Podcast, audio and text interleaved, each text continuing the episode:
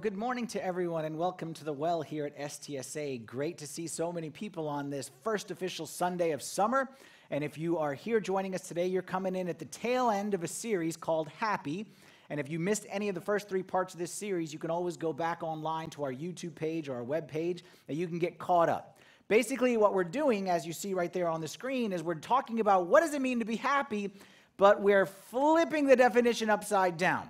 Because what we're doing in this series is seeing, according to Jesus, how to live a happy life, a truly happy life, the long term happiness, not the short term kind.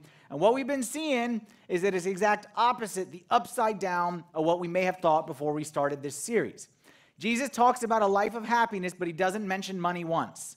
He doesn't mention big houses. He doesn't mention promotions. He doesn't mention cars or technology. He doesn't mention any of those things that so often we link to our own happiness. Because we kind of have this idea that happiness needs to kind of happen to us. And we're waiting for something to happen to us or a circumstance in our life to get resolved or a circumstance to take place, waiting for something outside to give us the inside happiness. And simply, that's not how it works. What Jesus has made it very, very clear is that happiness is the opposite. Happiness is not outside in, it's inside out. Happiness is not about what, life does to you, but about what you do. It is not about the choices that are around you that impact you, but the choices that you make. And if there's nothing else you take away from this series, listen carefully to this, then you go to sleep the rest of the time. If there's nothing else you take away from this series, is that happiness, which we agreed in the beginning everyone wants, happiness is a choice you make and it's in your control. Again, we don't look at it that way. We think that I'll be happy when, or I'll be happy if, or I'll be happy because. But what we've seen right here with Jesus is no, you can take happiness in your hands. And happiness, according to Christ, is about making certain choices. And so far, we've covered three of the choices. Who remembers what the first choice of happiness was? It said, Blessed or happy are the poor in spirit. Okay, not the most enthusiastic answer, but that's okay, I'll take it. He said, Happy are those who choose to be poor in spirit. And we said, Poor in spirit is like humility. Poor in spirit means, we gave like a three step definition. It means admitting that I need help, two, asking God for that help, and then three, accepting the help when God sends it in the form of others. Happiness is not about you're strong or you're weak or you're rich or you're poor. It's about people who choose to say, I will be poor in spirit. No one can make that choice for you, but no one can deny you that choice either. The second choice of being happy. Blessed are the, or blessed, I'm sorry, are those who mourn. Even weaker answer than the first time, but that's okay. I'll give you a hint. The next one is pure in heart. Okay, so just when I say it, you give me boost my ego. Blessed are those who mourn. And what we talked about there is how can mourning lead to happiness? Well, what we said there is that every one of us is going to experience trials in life, and you have two choices. Our natural inclination is to escape to resist the trial, to push it far away. And when it goes away, then I'll be happy. But what Jesus said, it's not those who escape the pain, but those who embrace the pain. And it's not those who are always trying to run or resist, but those who embrace what God has put in their life and find the comfort of God in it. But you will never find God's comfort unless you learn to embrace that which He's giving you in your life. The third choice was blessed are the very good, pure in heart. Thank you very much. Thank you.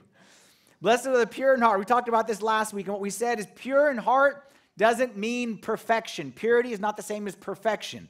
Purity is less about whether you have any marks on your whiteboard, but it's more about who does your whiteboard belong to. And it's about undividedness in my heart. And I say, I am wholly yours, God, and I entirely belong entirely to you. And I may have some blemishes, but I give myself entirely to you, and I live only for you and for your purpose in life. Those are the first three. Today we're going to shift gears slightly for the last two weeks in this series. The fourth choice, the first three that we talked about were what I call the horizontal relationship in life, about my relationship between me and God. The poor in spirit, those who mourn and, like I said, embrace, those who are pure in heart, Today we're going to shift to the horizontal. We're going to go from the vertical to the horizontal. Then not to love the Lord your God with all your heart, soul, mind, and strength, but love your neighbor as yourself. And what we're going to see is that the true measure of happiness, you agree with this and I agree with this, the true measure of happiness. How can you tell somebody, how can somebody say, I am happy? and I am content and I am satisfied, usually it's connected to their relational success.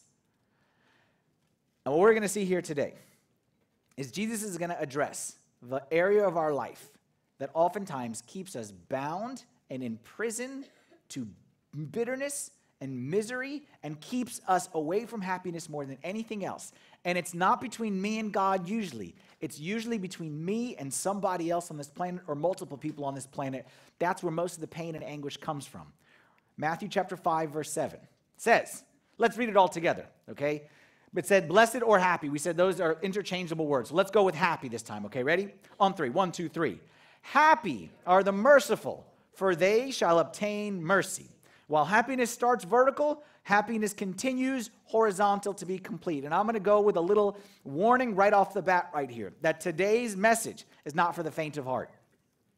Is that if you came in today and you said, I just want to, to hear a nice message, I want to drink a cup of coffee, and I don't really want to dig deep inside, today might not be for you. You came on the wrong Sunday because what we're going to do today is we might poke and prod and dig a little bit deep you know how when when you move into a new house, when you sell your old house and you move to a new house, okay, if anyone's ever had this experience recently, you know how every house there's rooms where you never go inside there, you just throw your junk in there? You know like that? Okay, and then it's not until you sell the house that you're like, oh, oh, we have to open up that crawl space and see what's in there. And you go in there and you like make the sign of the cross because you don't know what's growing in there. Like you don't know, like one of your children may be in there. Like you don't know what is happening in that room. Because all you know is that anytime you had something and you didn't know where to put it, you just stuff it in there. And you just kind of keep throwing stuff in there. If you don't, you can't, you don't have a place for it, you know that you don't want to throw it away, or you can't throw it away, or but you just kind of throw it in this one place. But then when you move, you open the door, and Lord have mercy on what it is that you find. Well, I believe life, we all kind of have the same thing in, in our hearts as well. There's kind of areas in all of our lives, there's things that we don't want to deal with. We don't know how to deal with. There's pain, there's hurt, there's hardship, and sometimes because we don't know how to deal with it, what we just do is we just stuff it in a room. And we say, do not enter. We put a big sign, do not enter. Uh, uh, the, the police tape, okay? And anytime someone brings up this, we say, nope, nothing to see here. Keep moving, keep moving. Nothing to see here. We don't want to talk about it. We don't want to think about it. And oftentimes the reason is because we just don't know how to. We don't know how to process it. We all have things in our life, hurts that are unexplainable. And actually, when we try to explain it, we just feel ourselves getting more and more hurt and more and more resentful. So, what we do, we bury them in that room. We pretend they don't exist. Or we pretend, okay, I know they're in there, but they're not that big a deal. It is easier to pretend it's not a big deal. It's easier to hide from the pain than to open that door and face it. But what you already experience if you've done this, it is impossible, impossible to live free in the present if I am a slave to something in my past. And like I said, that's unfortunately where many people find themselves today. I know people today, been married 10, 15, 20 years, still holding on to something that happened in year one of marriage. Still holding on. First year of marriage, this happened, and then no matter what has happened in the last 19 years, still holding on to that. I know some people that won't let go of something that happened when they were a teenager. I can never get past, and this person, what they did to me, or a parent, my childhood and they abandoned me, or they neglected me, or they didn't give me, or they gave me too much, or they wouldn't provide. And I know some people who are living as slaves, slaves to things that happened years ago. And what I say today, it's time for freedom. It's time to let go of those things. It'll always be easier. Let me ask you, survey. Which is easier to remember, hurts or joys? If I say, let me just pick a random year, go back to second grade. Second grade. I'm sure I had a great second grade year. I mean, I was a young, budding athletic star. Okay, I was doing great in my, you know, learn how to tie my shoes, whatever it may be. And I'm sure I did a great job in second grade. In general, I'm a happy go lucky guy. But I still remember I still remember Sister Ann Hughes, what she did to me, okay, in that class that one time, okay, when Matthew Somerville did what he did, and then I smiled, and she thought I'm the one who did the prank, and she grabbed me by my ear and dragged me out and humiliated me in front of everyone in the class. You're seven, so no one really cares, but in my mind, it was like the end of the world. I'm sure I had a great year. I'm sure I did lots of good stuff. What I remember is the hurt. What I remember is the pain. And I bet your life is the same way. I bet you if I say, tell me the things that you remember most about your childhood, I bet you you would point to a hurt, not a happy. Well, what Jesus says right here is that if we want to be happy, truly happy, inside out happy, happy like we talked about the last three weeks, happy that nobody can take away, then we need to learn how to let go because it's mercy and learning to be a merciful person that will give you happiness more than anything else. What we're going to do today is we're going to look at a passage from Matthew chapter 18. It's a parable Jesus gave about the importance of merciful, mercy, mercy okay, and forgiveness. And let me tell you before we read the passage, just in case you're, you're worried that this is going to be one of those, Father Anthony's going to tell me I should forgive because so and so, or I should let go because this is not going to be forgive because they, forgive because of it. This is going to be forgive because of you. This has nothing to do with the other person or what they've done, and you substitute anything you want right here for what we're going to talk about. This is all, this message entirely from Jesus is going to be about what I will benefit and the freedom I will find and the happiness I have at my fingertips when I learn how to let go and be merciful.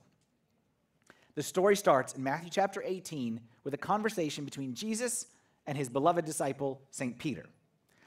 Matthew 18, 21. Then Peter came to him and said, Lord, how often shall my brother sin against me and I forgive him? Up to seven times? And Jesus said to him, I do not say to you up to seven times, but up to 77, 70 times seven. Peter, kind of feeling himself today, you know, like, Lord, I just forgave my idiot brother again. My idiot brother, for the sixth time, did the same idiot mistake. And I forgave him. So let me ask you, in front of, of course, all the other disciples, hey, Jesus, when my idiot brother sins against me, how many times should I forgive him? Three, four, five, seven? Thinking, of course, Jesus would say, Oh, bravo, Peter. Like, seven? Wow, you're really spiritual, man. What does Jesus say to him? Jesus flips everything upside down, doesn't he? Peter came, like I said, saying, Look how great I am. I forgave seven times. And Jesus flips the paradigm. He says, You're missing the point of forgiveness, Peter. You think you're forgiving for their sake? And they, and they deserve seven times, eight times, nine times? I'm telling you, forgiveness. Basically, you're asking me the question how often should I heal myself when I'm sick? That's the question you just asked me. How often should I take medicine when I'm sick? How often should I go to the doctor when I'm sick? And the answer, Peter, is anytime you're sick, you go to the doctor. Anytime you have the, the, the, the, the virus, you take the antibiotics, or whatever it may be. Anytime you have the disease, you take the medicine. So it's 7, 8, 9, 10. Jesus flips the paradigm upside down. Let's make this personal and practical for you. Have you ever asked yourself this question? How, how often shall I forgive my brother who sins against me? How often should I forgive my brother or my sister who keeps letting me down? Or my uncle or my aunt or my mother or my father who let me down when I was a kid, who let me down when I was first married, who let me down when we had our first child, and continues to let me down. How often should I continue to forgive that person, Jesus? How often should I forgive my coworker who continually drops the ball every single time he has a responsibility? How often should I forgive? How often should I forgive my parents, Lord, for the hurtful words that they told me when I was young and they continue to say these sharp words, not realizing the sharpness of their words. How often should I forgive them, Lord? Any answer, like Peter got, is you don't understand forgiveness. Forgiveness isn't about how much they get, it's how much you deserve. And then he tells this parable. It's kind of a long parable. We'll read the whole thing, okay? We won't go through detail by detail, but just let's read the whole parable so we understand it, then we'll break it down a little bit. He says, Therefore, the kingdom of heaven is like a certain king who wanted to settle accounts with his servants. And when he had begun to settle accounts, one was brought to him who owed him 10,000 talents. But as he was not able to pay, his master commanded that he be sold with his wife and children, and that all that, and all that he had, and that payment be made. The servant therefore fell down before him, saying, Master, have patience with me, and I will pay you all. And the master of that servant was moved with compassion and released him and forgave the debt. But, it, but that servant went out and found one of his fellow servants who owed him a 100 denarii. So 10,000 talents, let's for our purposes say that's like $100,000. 100 denarii, let's say that's like 50 bucks. Okay, so he was forgiven a $100,000 debt, and now someone else owes him 50 bucks, okay? And he laid hands on him and took him by the throat, saying, Pay me what you owe. So his fellow servant fell down at his feet and begged him, saying, Have patience with me, and I will pay you all. And he would not, but went and threw him into the prison till he should pay the debt. So when his fellow servants saw what had been done, they were, great, they were, they were very grieved, and they came and told their master all that had been done. Then his master, after he had called him, said to him, You wicked servant, I forgave you all that debt because you begged me. Should you not also have had compassion on your fellow servant, just as I had pity on you? And his master was angry and delivered him to the torturers until he should pay all that was due to him. So my heavenly Father also will do to you, to each of you, from his heart, does not forgive his brother his trespasses. There's three characters in the story. Humor me here. You have God, you have servant number one, servant number two. I'm sorry, not God. You have the master, the king. The king, obviously, is a picture or a type of who is, who is the king in the story? It's God. The first servant is who? Anyone who has sinned against God. Okay? The first servant is anyone who has sinned against God. So I'm not going to say it's you, but it's you. If you've sinned against God. Who's the second servant? Anyone who has sinned against anyone who has sinned against God. The first servant, anyone who sinned against God. The second servant, anyone who sinned against this person. So we can safely insert our own selves in that first servant role and say, We have sinned against God. So we're the first guy. And the second one is anyone who has hurt us or sinned against us. We're going to see a couple lessons from this passage. The first lesson is glaringly obvious and needs really no explanation. But the lesson, the main lesson of this passage, is the most forgiving should be, emphasize should be, the most forgiving. The most forgiving should be the most forgiving. Let's go back to the story. The first servant. This day, is called into the king's office. He's called in, imagine you're called into your boss's office. And the boss tells you, okay, the, the king told him that you owe me $100,000. You owe me 10,000 talents. And you have to pay me exactly what you owe. Imagine tomorrow morning you go to the office. Imagine you go into the office tomorrow, and your boss, actually, no, not the boss, the CEO of the company, calls you in. So I'd like to have a word with you. Says, we actually discovered over the past five years of your employment, we've been overpaying you. And we discovered that actually you knew that we were overpaying you, and you didn't say anything about it. You now owe us $100,000. And you took it willingly. You knew that you were taking something that was not yours. You owe me $100,000, and you need to pay by the end of the week. What would you do? Anyone here got an extra 100 grand lying around? If so, we'd like to have a fundraising meeting with you after the service is over. Anyone here is like, oh yeah, 100 grand, sure, here you go. And then your CEO says, you say to him, I can't pay that, I got $100,000. He says, if you don't pay me by Friday, I'm taking your house, I'm taking your car, I'm putting you and your family in jail, which probably isn't legal in America, but let's just say this. What are you going to say? What are you going to do? What would you do?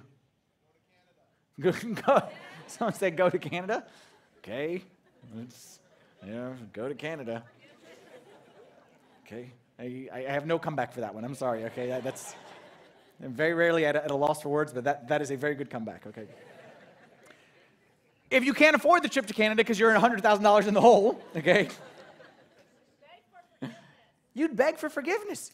You say, no, please, sir, please. No, I can't. No, please. They're going to kill me in jail. I can't go to jail. My wife and my kids, and she's pregnant. And I please. And you would beg and beg and beg and beg and beg and plead, please have mercy on me. Have mercy on me. And somehow the guy does. And the last thing you would expect your boss to say is, okay. Have mercy, have mercy, have mercy. I'm sorry. Okay. A what? I beg you. Like, do you, if the king would have told this servant, okay, you know what? I'll cut the debt in half. I'll give you a payment plan over the next six months. Okay, you know, 4% interest, whatever it may be. And, you know, I'll just take half of your possessions. And you're the servant, and the king told you that. How would you leave that day? Say, Hallelujah. Praise God. Praise God. Cut the debt in half, payment plan, 4% interest. You would say, This is the greatest day of my life. I was supposed to go to jail. I owed $100,000. I now have a six months to get something done, and it was cut in half. Hallelujah. Praise the Lord. But that's not what the king said. What'd he say? Okay. You owe me $100,000. Okay. All done. Wiped away. No payment plan. No installments. No, not even a not even a slap on the wrist. Not even a talking to. Okay. How should this man have walked home this day? This man should have, like on the clouds. He should have walked home today the happiest man on the planet. If you'd have told him he won the lottery, wouldn't be as great as this day. You, this day, the greatest day of my life, I should walk in my house and say, honey, sweetheart, kids, shut the TV. Let me tell you about the greatest thing that ever happened. Greatest miracle ever happened today. I was forgiven a gigantic debt. And you don't know what this means for us and for our future. We are been saved. That's how he should have left. But instead, while he should have been skipping, he ran into another servant. And he should have been in heaven. And the servant says, or he says to the servant, Hey, you owe me 50 bucks, don't you? 50 bucks? Wait, 50 bucks? Were you, did you miss the $100,000 part? Did you miss that you have no payment plan? Did you miss that it was forgiven entirely and instantly? All of a sudden, he sees a guy who owes him 50 bucks, chokes him, takes him by the throat, throws him in prison. And it went straight downhill shortly thereafter. Any talk on forgiveness must begin with the foundation of forgiveness, which is that we have been forgiven a debt that we could never have paid, an enormous debt. St. Paul says this in Colossians chapter 3 verse 12. He said we should put on tender mercies, kindness, humility, meekness, long-suffering, bearing with one another and forgiving one another if anyone has a complaint against another. Even as Christ forgave you, so you also must do. Any talk on forgiveness has to start with, "Hey, do you realize that you've been forgiven? And do you realize the size of the debt that you were forgiven?" Like we don't like to talk about this. What's a lot more fun to talk about is talk about what God has not done for me or what God has not given to me. You know, I've been praying for this and God hasn't. And God still hasn't come through on this. And God hasn't answered me on this. It's a lot easier and a lot more fun to talk about the things that God hasn't done. But if we're honest, every one of us, we need to pause and, and realize how much of a debt God has forgiven us. So let's go through just a sampling. Okay, and I won't make you raise your hands, but I think I probably know the answer. If you have lied this past week. Okay? Anyone who has lied. Again, don't raise your hands, but uh, anyone who has slightly exaggerated the truth. Anyone who has embellished a story, be it online or in person, I see smirks all around. Make, don't make eye contact with anybody, okay? You owe a debt. If anyone here in this room has talked bad about another person, or even thought bad about another person, and that includes the, yeah, I was just joking, okay, like Father Timothy told us today. I didn't mean to say that out loud, okay? If anyone here has had an anxious thought, or an impure thought, or a lustful thought, or a greedy thought, if any of those have happened in this past week, just this past week, you owe a debt. And you owe a debt that you probably can't pay. And I didn't even get into the week before or how many years before. And I didn't talk about laziness. I didn't talk about gluttony. I didn't talk about patience. I didn't talk about grudges. I didn't talk about you honor your father and mother. I didn't talk about any of that stuff. When you start to add all that stuff up together, I'm telling you, the man, if you go tomorrow to your boss and he says you owe $100,000, that will be significantly less than if God put a price tag on the amount of sins that we've done to him. Easier for you to pay back $100,000, which you can, than to pay back the debt that you and me owe to God our Father in heaven. But the beautiful thing, God has forgiven us. Let me ask you, did anyone here have a payment plan when God forgave them? Anyone here had to make installments? Anyone here had an interest rate that they had to pay when God for- forgave their sins freely? Well, if the answer is no, then we, like the man, should be the happiest. We should leave church on Sundays skipping home. We should walk out of our time of prayer and repentance, and especially the sacrament of confession. We should be people that are, our heads are, are, are what was it, when your head is in the sky, whatever that is, when you are not on this earth. We should be those kind of people because we've been forgiven such a great debt. And then if we run into someone who's wronged us, 50 bucks, 60 bucks, 100 bucks, it should put a different perspective on it. Ephesians chapter 4 basically says the same thing, verse 31. Let all bitterness, wrath, anger, clamor, and evil speaking be put away from you with all malice. And be kind to one another, tenderhearted, forgiving one another, even as God in Christ forgave you. What St. Paul is saying is because we have been forgiven the most, we should be forgiving the most. Those who have been the most let go should be the most easy to let go. Those who have tasted mercy should be the quickest to share it. But if we're honest, we're not. So let me ask you this question Why is it that we know we've been forgiven, yet we struggle to forgive others? Go back to the servant here. Why is it that he was so quick to receive forgiveness, but so slow to give it? I think that all of us have a little bit of hypocrisy, and if we're honest, and I think we have different views for my sin versus your sin. Let's say you sin. You exaggerated the truth. You were late to work. You cut somebody off on the beltway. What do you feel in your mind, in your heart, is the appropriate response for your sin? I would say mercy. When it comes to my sin, it's, ah, don't be so uptight. Ah, I was just joking. Ah, give me a break. Why everyone here takes life so seriously? Yeah, I may have cut the person off, but I was late, and it's not, not that big a deal. And everyone here, just relax. Because when it comes to my sin, it's, you know, these things, such as life. But what about when it's someone else's sin? What if it's not I cut someone else off, but someone cut me off? What if it's not I broke my promise to you, which shouldn't be that big a deal? Like you should know I'm busy, you should be understanding. But what if it's you broke your promise to me? What if it's not, parents? What if it's not, well, I said this to my kids, but my kids will understand? What if it's not what I said to my kids? What if it's what my parents said to me? Same standard? I think when someone else has sinned, we don't want mercy, we want justice. When it comes to what someone else did for me, no, they have to pay. That isn't right.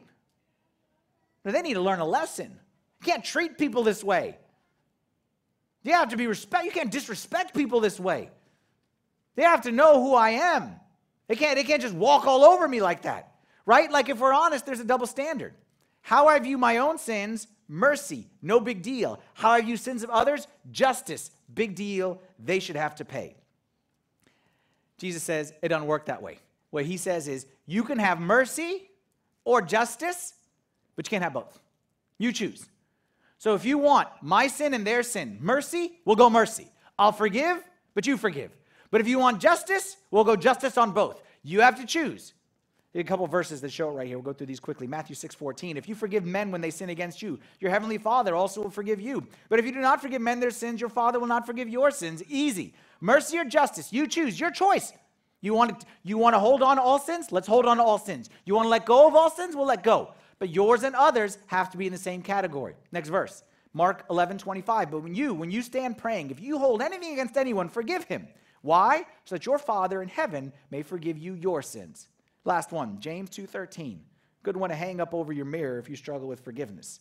Because judgment without mercy will be shown to anyone who has not been merciful. That's a tough one. Judgment without mercy to those who show no mercy to others. Some people, remember, old people in this room, remember back when we used to go to the library when we were in school? And you remember those things, the card catalog system? You remember that? Okay, like the Dewey Decimal thing, like everything was like, you know, autobiographies, whatever, like 127.6, whatever that was. is an extremely inefficient way to find a book compared to what it is today, but that's how we lived. Okay, you used to go to the library in the Dewey Decimal, and everything was filed away in that little card catalog. Okay, young people, just trust me on this one. Okay, you can Google it or Wikipedia or whatever it may be. There's this thing. Some of us were like the library card catalog system.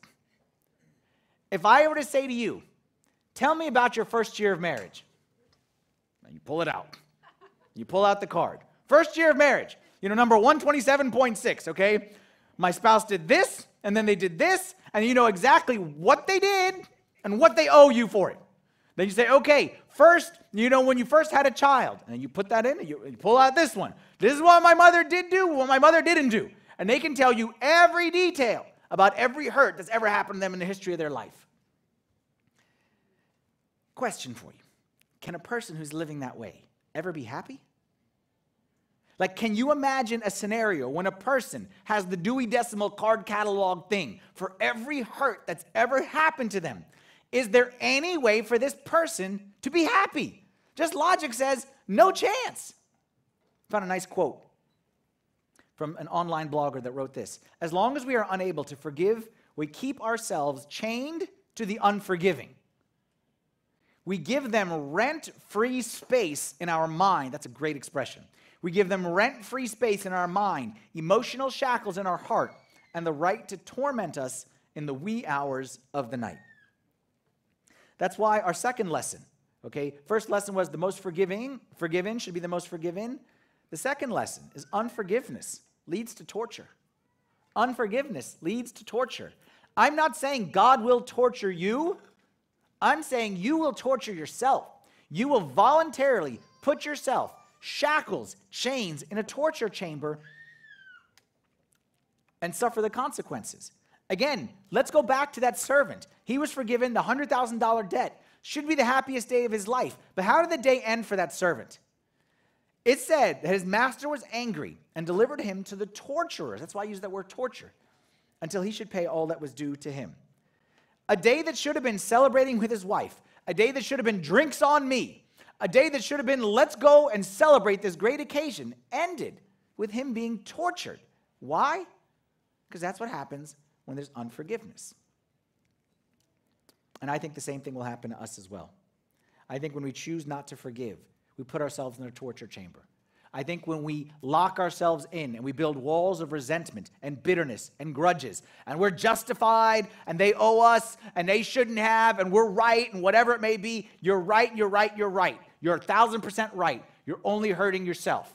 You're only torturing yourself and locking yourself in to pain and misery for as long as you continue to hold on to whatever it is that that person has done to you and you say, No, you know what? I'm fine. Doesn't affect me like that, Father Anthony. I'm fine. I'm not letting go, but I'm fine. It's locked away in that crawl space. I'm fine. I guarantee you this. I guarantee you this. I guarantee you this. That if you have bitterness and resentment and unforgiveness inside, I guarantee you this. It will rear its ugly head at the worst possible time. You may not see it today. You may say everything's fine today, but I guarantee you, at the worst possible time, it'll come up. It'll start to surface when you start to get close in that relationship. And while you were distant, no problem. But as you started to get close and things started to get serious, some stuff started coming up. And I started seeing some stuff and feeling some stuff, and I ended up sabotaging the best thing that could have ever happened to me. Where'd that come from? It'll come up, you were fine when you were married, but all of a sudden kids came into the picture, and all of a sudden you always thought you'd be like the most loving, the most caring, but all of a sudden there's this ugly stuff that's coming out of you, and you don't really know where it's coming from. You'll go hear a sermon. You're fine, everything's fine. And then you hear a sermon about God is good and the goodness of God our Father. And inside, you're angry. You say, if God is so good, then why? And if God is so good, then how come? And let me tell you, and I'm telling you, unforgiveness will rear its head at the worst imaginable time. Unforgiveness is like cancer.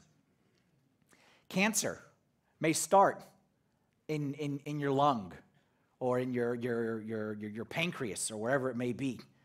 But it's just a matter of time. If it stays in there, that thing's going to spread, hit the bones, and it's going to destroy you and kill you. It's going to eat you up alive. Bitterness and resentment is the same way. If left untreated, it's just a matter of time before it destroys you and destroys everything that's valuable to you. So, now that I made you feel miserable about the unforgiveness that's inside, let's pick things up on a positive note. What do I do?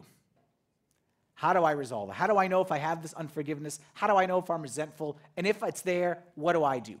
Well, I'm going to tell you, I don't want to say four steps because I don't think this is like step one, step two, step three, step four. As much as what I want to say is four ideas, four concepts, okay, that you need to incorporate. Now, there's obviously more, and there's prayer, and there's, you know, your scriptures and your spiritual father. Um, um, this is not a comprehensive list of everything you need to do.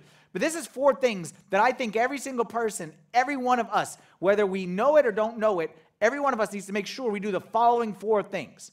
The first thing, simply, is to taste the mercy of God because I cannot offer what I have not tasted. I cannot give you what I have not received myself.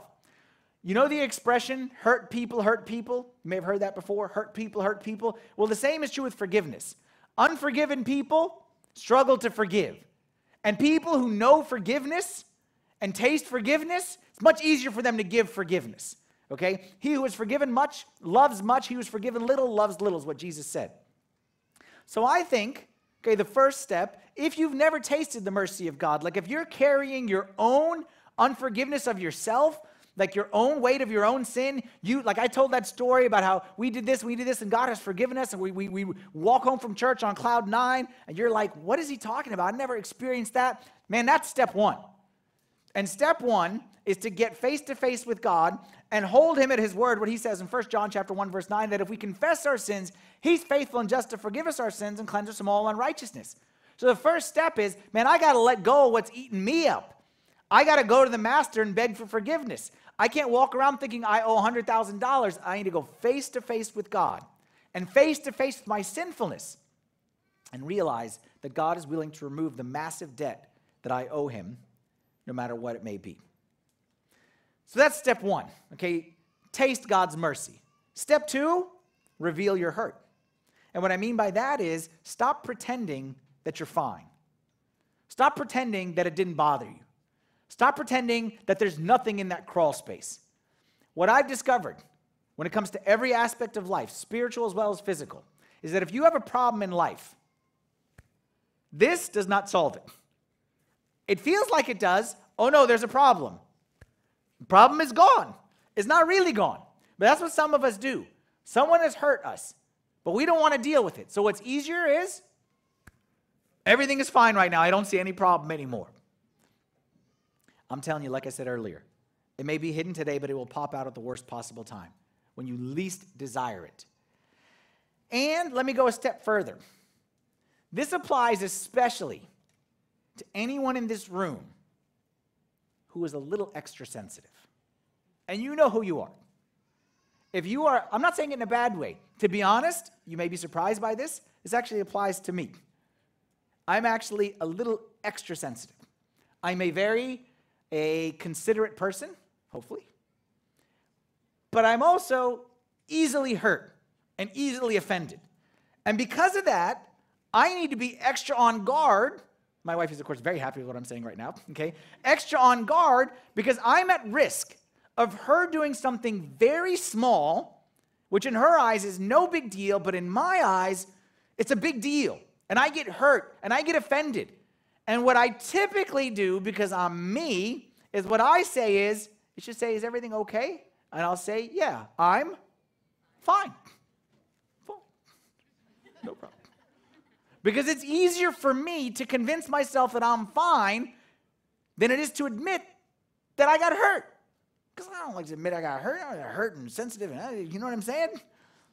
But what I'm saying is, if this is you, and you know if this is you, you know if this is you, if you get hurt more than most people do, and everyone around you, okay, this, this is not me with my wife. This may be you with your, but this is not me with my wife. Everyone around you is an idiot. Everyone around you is rude. Everyone around you doesn't know what they're doing. Everyone around you is inconsiderate. If it's everyone around you is, then maybe it's me. Maybe I need to be honest and not do the I'm fine.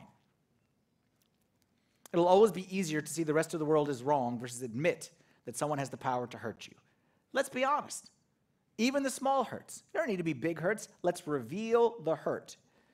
Second thing, or third thing, release your debtor.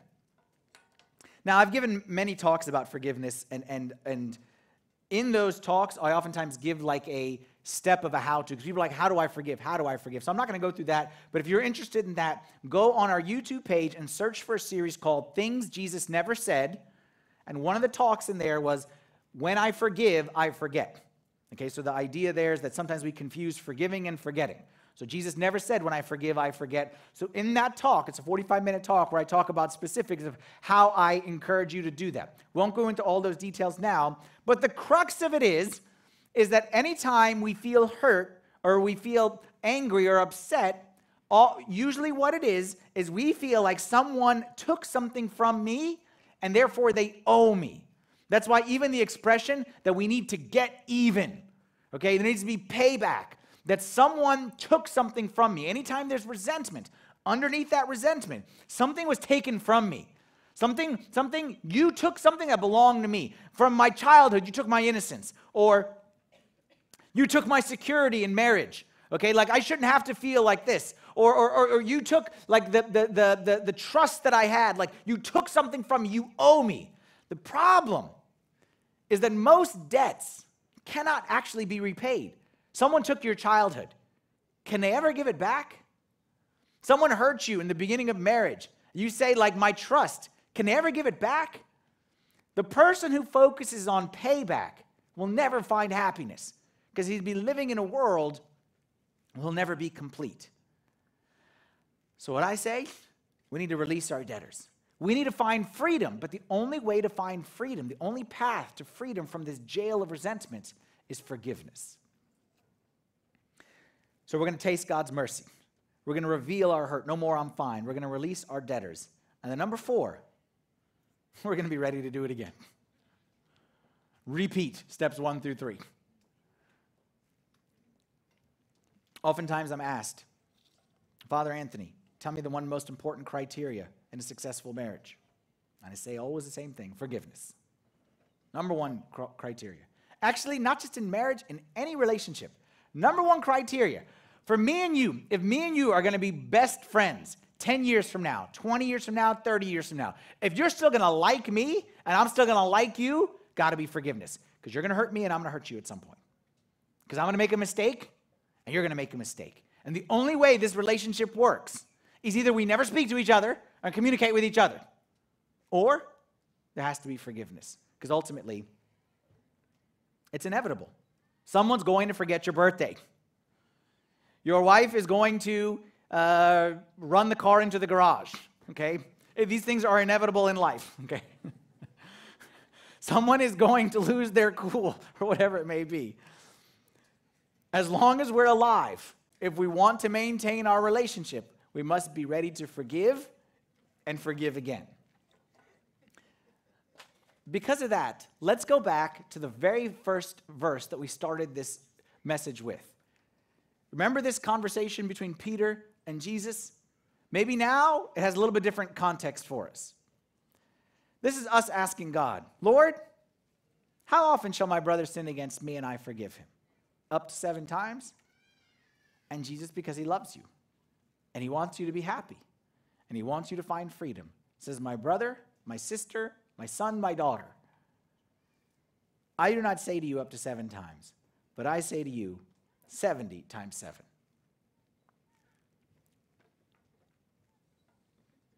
My question for you today is what is it you are holding on to?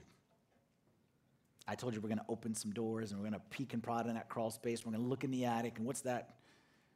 What have you been throwing in there and you just don't want to deal with? What pain? What hurt? What rejection? What anguish? What is it that you've been saying, no big deal, no big deal, no big deal? But man, every time you want to move forward in life, man, something drags you back. Every time relationally you're ready to take the next step, man, something drags you back. Every time you find yourself, you just don't know why. Why do you respond this way? Why are you reacting? Why you're afraid? Why you and you something is pulling you back. What I'm saying today is enough. Enough. Enough, not for their sake, for your sake. Enough. Time to let go. Time to forgive.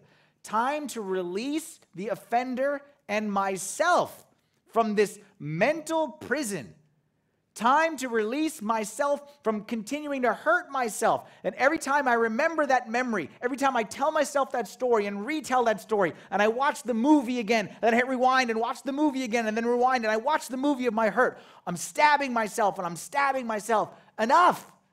Enough.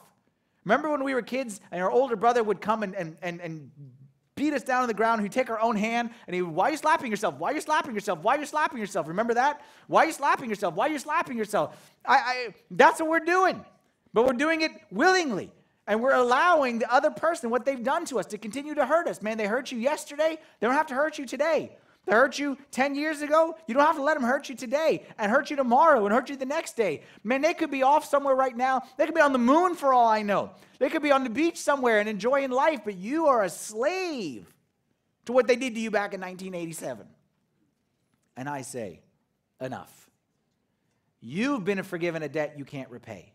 If you add up, I hope you believe this, if you add up all the debt that anyone owes you, throughout your life, and you put that next to the debt that you owe God, I hope you realize that it's not even close.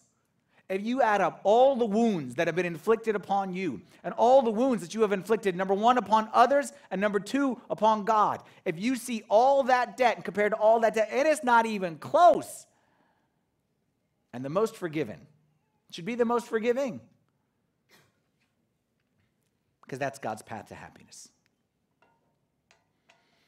Blessed or happy are the merciful, for they shall obtain mercy. One of the best barometers of your happiness and fulfillment in life, I believe, will be your ability to forgive others. One of the best ways to measure, to predict, I'm sorry, to predict your level of happiness between now and whenever God calls us to the other side will be your ability to let go.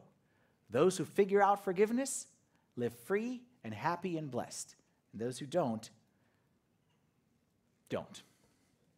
Let's stand together for a prayer. In the name of the Father, and the Son, and the Holy Spirit, one God, amen. Heavenly Father, we thank you, Lord, for the mercy and the forgiveness which you offer us freely and the debt which you've canceled for each one of us. None of us, Lord, is worthy to stand before you. None of us deserves to even call ourselves your children, but you've forgiven us, Lord, for a debt we can never repay. And I pray, Lord, that you would free us from the slavery to bitterness and resentment and grudges and unforgiveness. That you would do like a, a massive cleanup in the crawl spaces of our hearts. And you would remove anything in there, Lord, which is displeasing to you, especially this unforgiveness. Give us the strength and the courage and the boldness, Lord, to enter into this area of mercy and forgiveness, knowing that ultimately, in the end, Lord, we're the ones who will reap the benefits more than anyone. We ask these things in the name of your Son, with the prayers of all of your saints. Hear us as we pray thankfully Our Father, who art in heaven, hallowed be thy name. Thy kingdom come, thy will be done, on earth as it is in heaven. Give us this day our daily bread, and forgive us our trespasses, as we forgive those who trespass against us. And lead us not into temptation, but deliver us from the evil one in Christ Jesus our Lord. For thine is the kingdom, the power, and the glory forever. Amen. Thank you so much, Father Anthony.